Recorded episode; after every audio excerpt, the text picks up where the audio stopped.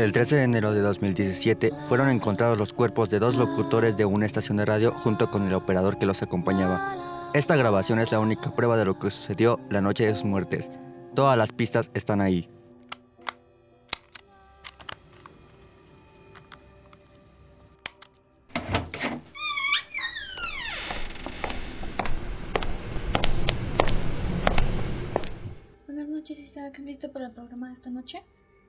Vaya que sí, Scarlett. Tengo un encuentro con mi esposa después del programa. ¿Qué dice Arturo? No lo entiendo. Que ya va a empezar el programa. En unos segundos entramos al aire. Qué bueno que traje mi café. Un sorbo por si me da sed. Bueno, aquí vamos de nuevo. Revive todos tus miedos en la oscuridad. Amigos y amigas, señores y señoras, muy buenas noches. Sean bienvenidos a una cita con el terror desde Lomas de Chapultepec. Gracias por estar con nosotros en una transmisión más. A mi lado está mi amiga y siempre compañera Scarlett. ¿Cómo te encuentras esta noche, Scar? ¿Qué tal, Isaac? Muy buenas noches para ti y para todos los que nos escuchan. Yo estoy muy bien, esperando salir aterrada. Bienvenidos a En la Oscuridad.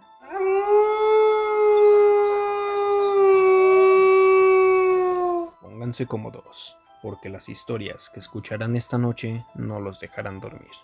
¿No es así, Scar? Puedes apostar que sí, Isaac. Recuerde que el 015903000 es el número del terror. Además, déjame decirte otra cosa. ¿Sabes qué día es hoy? Viernes 13, noche de Quelarre. Y todo listo para iniciar nuestro programa. Ya tenemos la primera llamada en la línea. Buenas noches, Javier Jacaranda. ¿Qué tal? Buenas noches. Bueno, muchas gracias por atender mi llamada. Javier, ¿de dónde nos llamas? Yo soy de Monterrey, pero ahorita ando trabajando por este Las Vegas. Ah, muy bien. Precioso Monterrey. ¿Qué pasó, Javier? ¿Cuál es tu historia? Verás, señor, yo soy una persona ludópata. ¿Ludópata? ¿Qué es eso?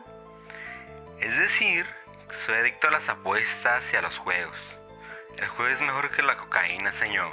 Las apuestas, las cartas, el azar, me causan una emoción incontrolable. Hace como un año o menos, yo iba en casino en casino. La fortuna iba y venía. Yo solo quería salir jugando. Una noche, alejándome de las máquinas de juegos, me encontré con un señor, hombre extraño. Creo que se llamaba Reis, Díaz, Ríos, no sé. Era un hombre de piel morena, alguien que se veía muy paisano. De algo estaba seguro. Tenía la mirada más perdida que jamás había visto en toda mi vida.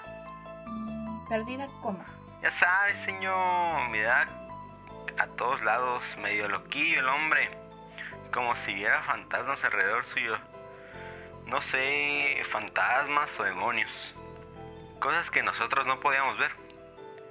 En eso, al ver mi desempeño en el casino me preguntó. Perdone si me entrometo, pero vi que le gusta mucho apostar. Obviamente él con su, con su acento, ¿no vea? A lo que contesté que sí. Él quería salir y me pidió que lo acompañara. Yo soy alguien muy muy rico, había dicho él. Caminamos por el estacionamiento y por la Virgen. Su coche era un Porsche. Un auto que aún en el casino de Las Vegas era demasiado. wow. Con todo lo que decía de su riqueza y con el tremendo carro que tenía, le pregunté cómo obtenía su fortuna. Él simplemente me contestó que había sacrificado muchas cosas en su camino de México a Estados Unidos y que tenía por esos contactos. Aquí entrenó un señor. ¿Quién sabe cómo se hizo de esos contactos, mi compadre? Le pregunté qué quería de mí, a lo que simplemente contestó. Solo quiero apostar. Esas tres palabras inmediatamente atrajeron mi atención. Continuó. Vayamos a mi apartamento, no está muy lejos de aquí. Yo le pregunté qué íbamos a apostar. Él solo subió su coche y me abrió la puerta del copiloto. Mi coche, respondió. Al minuto ya estaba dentro del Porsche viajando por Las Vegas, alejándolos de las coloridas luces de los casinos hacia una zona un tanto alejada. Mendigo apartamento que tenía el Díaz Ríos. Aún no recuerdo su nombre. Una suite exclusivísima.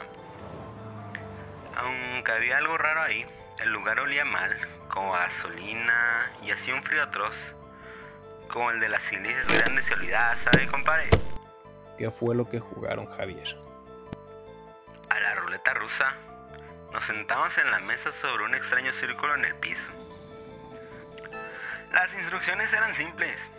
El juego era por turnos, el arma estaba cargada con una sola bala. Nunca especificó si era de salvia o real. El que no recibiera la gana ganaría el Porsche. Estábamos estacionados afuera.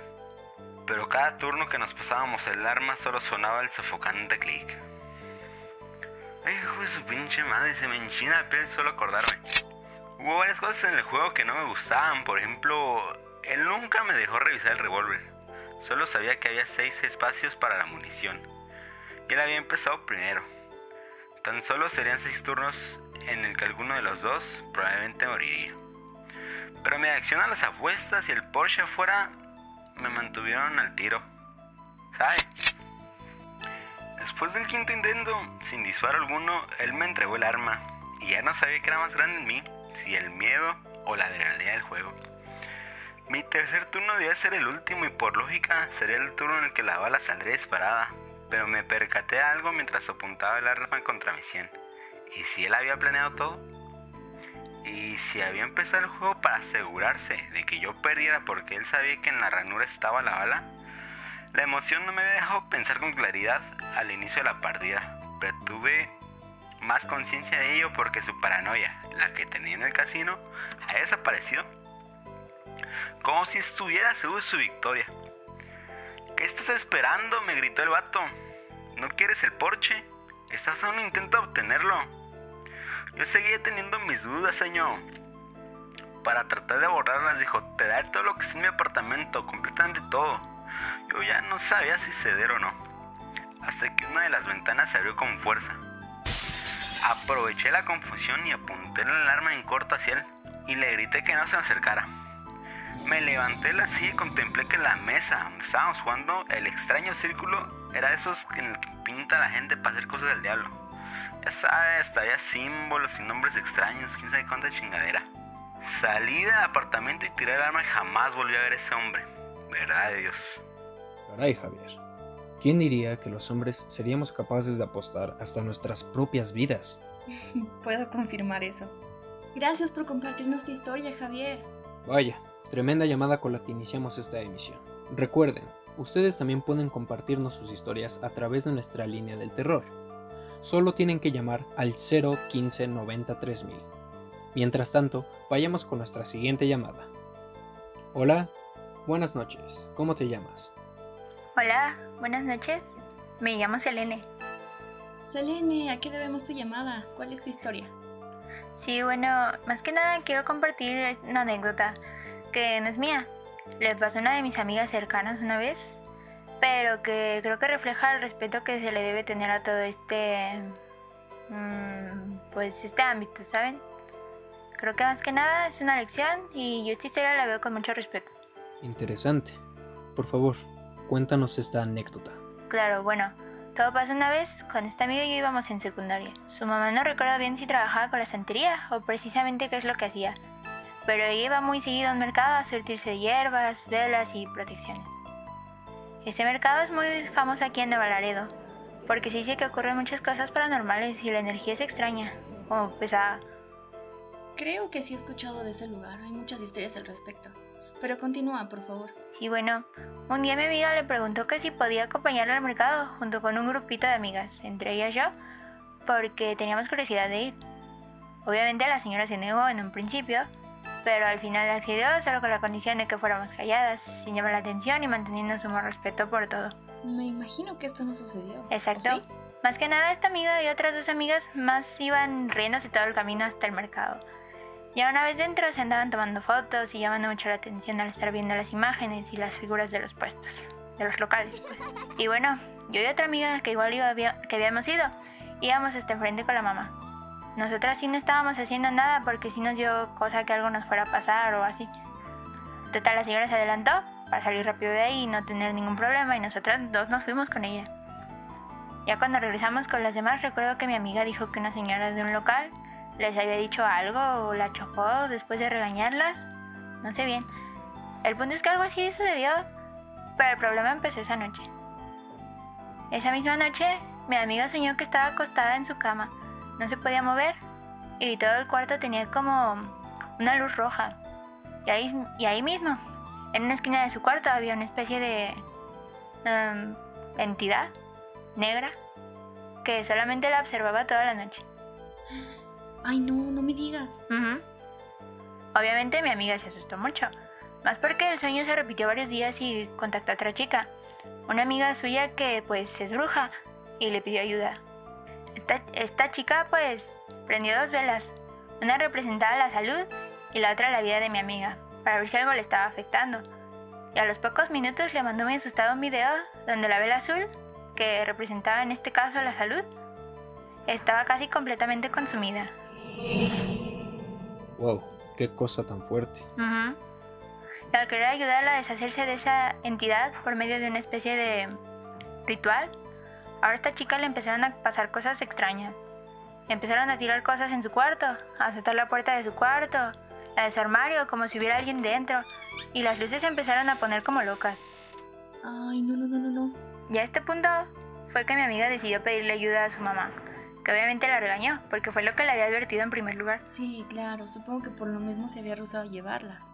precisamente. Por último, ellas dos volvieron al mercado, y la mamá se disculpó por el comportamiento irrespetuoso de mi amiga con la señora con la que se encontró al principio. Y debo suponer que algo se revirtió, porque las cosas extrañas cesaron. Esa fue la historia. Como les digo, yo la trato con mucho respeto por lo que pasó. Sé que mi amiga también, y que se arrepiente de haber actuado de tal manera, porque incluso su vida misma estuvo en riesgo. Así que la lección yo creo para todos sería mantener respeto por todo esto. Ya sé que crean o no, pero respetar. Claro que sí, ante todo el respeto. Es una lección que todos nos tenemos que llevar. Así es, Isaac. Selene, muchísimas gracias por llamar esta noche. Una historia realmente impactante la que nos has contado. Gracias a ustedes por darme el espacio. Hasta luego. Buenas noches. Gracias. Por lo pronto nos detenemos. Cuando regresemos del corte volveremos con otra ronda de historias. Ya escucharon, no se muevan. Revive todos tus miedos en la oscuridad. Ah, ya necesitaba un descanso. Ay, igual yo. Sigo en shock por lo que le pasó a Javier. ¿Qué habrá querido ese hombre que quiso asesinarlo? Mencionó símbolos satánicos en su apartamento. Ay, tranquila, Scar. Decías lo mismo de la historia de hace una semana, la de la granja de Mesley. Luego descubrimos que tal granja ni siquiera existía. Sigo sorprendida. Es todo. ¿Tú qué opinas? Que estaría drogado el pobre.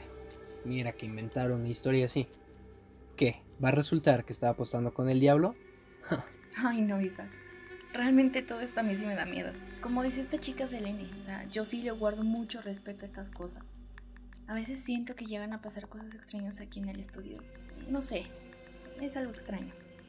Yo creo que te estás sugestionando por tantas historias. Ya relájate, ¿sí? Mm, bueno.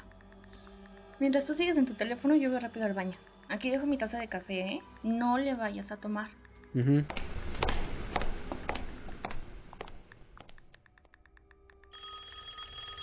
Todavía no termina el corte comercial, Arturo. Ah, ¿Dónde está el operador cuando se le necesita? Bueno, gracias por hablar a su programa En la Oscuridad. Hola, Sí, buenas noches. Estaba escuchando su programa y también quería contar mi, mi historia. claro, por el momento estamos en cortes comerciales, pero hable de nuevo en un minuto y con gusto la atenderemos. Las puertas de la estación están abiertas para usted. Gracias por la invitación. Eh, llamar ahora, llamar antes. Ay, hijo. ¿Qué carajos?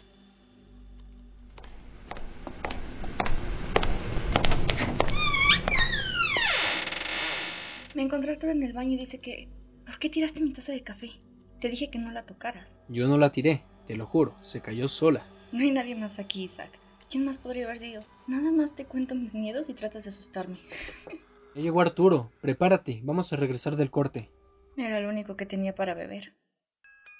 Revive todos tus miedos en la oscuridad.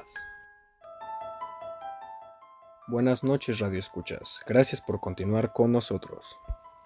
El programa ya está por terminar, pero les aseguro que el terror está lejos de concluir. ¿No crees, Isaac? Así lo creo, Scarlett. tenemos una última llamada por escuchar.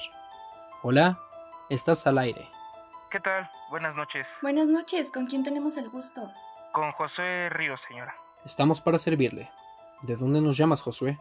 Desde el estado de Baja California. Muy bien, ¿cuál es tu historia, Josué? Mm, mire, yo llevo más de, mm, de cinco años tratando de pactar con algún demonio. Eh, sé que suena crudo, pero mi objetivo principal era hacer una negociación con, con un demonio mayor, con Satanás. A ver, a ver, díganos, ¿para qué quiere hacer ese contacto? Mm, cuando yo era niño mi familia era muy pobre, por lo que traté de buscar cualquier tipo de salida o ventaja para tratar de salir adelante. Fue cuando empecé a internarme con la, con la magia negra en el satanismo para ayudar a la economía de la familia. Encontré un libro de brujería para mantener contacto con un demonio llamado Luce Furio Blanco Oscuro. Eh, él podía otorgar bienes materiales a quien, a quien lo invocase. Y pues la verdad yo, yo solo quería tener dinero. Válgame. En internet encontré infinidad de oraciones, llamamientos, oraba y oraba para que se apareciera. Hasta hace año y medio pude obtener los resultados que, que- que estaba buscando desde un principio. ¿Y cuáles fueron los resultados, Josué? Mm, es un acto de desesperación. Eh, en este acto de desesperación me corté las venas y finalmente invoqué a un demonio. Yo estaba solo en mi casa del campo, completamente hecha de madera, y pues escuché pasos desde la entrada hasta el cuarto donde hacía las invocaciones. Era un hombre vestido de negro, delgado, muy, muy, muy delgado. Le pregunté que quién era y me respondió, ¿no que me querías ver? Yo creí que se trataba del diablo, pero me aclaró que él, él no era el diablo en realidad. Tenía otro nombre extraño, pero era uno de los siervos de Lucifer. Yo, la verdad sí, impactado, maravillado, saqué la lista de cosas que ansiaba pedir y el ente tomó la lista y la, prendió en llamas. Ese fue mi primer acercamiento. Esta persona me enseñó tantísimas cosas. Inducir efectos malignos o benignos en objetos como collares, cuadros, casas. También me enseñó a manipular relaciones como cosas con los juegos o las apuestas. A moverme por mercados y negocios de santería. Me comentó que una vez que las puertas estaban abiertas, la gente como él podía moverse sin problemas incluso en llamadas. Yo no quería que a mi familia le pasara nada, por supuesto, pero me dijo que yo no sufriría ningún daño y pues me dijo que también quería que organizara ceremonias, preparar altares, atraer a seis miembros y conseguir los ingredientes. Es difícil decir esto, pero entre esos ingredientes un bebé recién nacido. Eh, la verdad estuve a punto, no, no quiero que piensen mal de mí, no, no lo hice, me negué. Hasta que las cosas se, se pusieron complicadas. Es muy difícil para mí contar esto, pero traté de borrar todos los, los artículos de internet que guardaba, las cosas que me había robado para satisfacer este sujeto, todos los libros, todo, vaya, pero eso solo lo enfureció. O eso fue lo que creí. Otro día iba caminando por el campo cuando de nuevo este sujeto que había invocado me, me ofreció un hermoso anillo de oro con una joya oscura en su corona. Dijo que al obtenerlo podía intercambiar por millones y millones de dólares. El precio... El precio era asesinar a un ser querido. Pensé... No sé, es que ustedes imagínense, pensé en mis hermanas, en todos mis familiares hasta que me, me encontré con mi abuela. El anillo nos ayudaría económicamente, mi abuela ya ha vivido una vida plena y pues solamente necesitaba ofrecer el alma de un ser querido, vaya. Dormí a mi abuela con cloroformo y pues lo hice. Asesiné a mi abuela. Luego del funeral, en una lluvia, el misterioso anillo apareció en la cama donde mi abuela dormía antes de morir. Hice el cambio creyendo que sería lo último que haría, pero el extraño ser dijo que me podía ofrecer más cosas a cambio de realizar más actos. Me podía ofrecer dinero, mansiones, autos, mujeres, todo lo que un hombre hubiera querido. Caray, ¿en qué se gasta todo el dinero? No podía donar el dinero o darlo como limosna. Tenía que gastármelo el mismo día que, yo lo recibía. No era tan libre o rico como pudiera parecer. Necesitaba asesinar hombres, vender artefactos malditos, hablar con brujas de mercados. En ese tipo de, de mercados había gente de todo tipo. Me topé hasta con unas niñas que tenían todo tipo de tareas por hacer.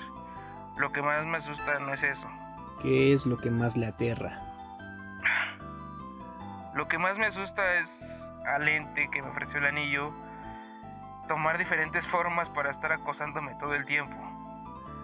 A veces en un hombre, otras ocasiones en un cerdo sin patas, pero con manos y en muchas ocasiones poseer cuerpos de amigos míos para atacarme por si desobedecía lo que me decía. Eh, en estos momentos tiene una forma de, de mujer. ¿Qué forma tiene la mujer?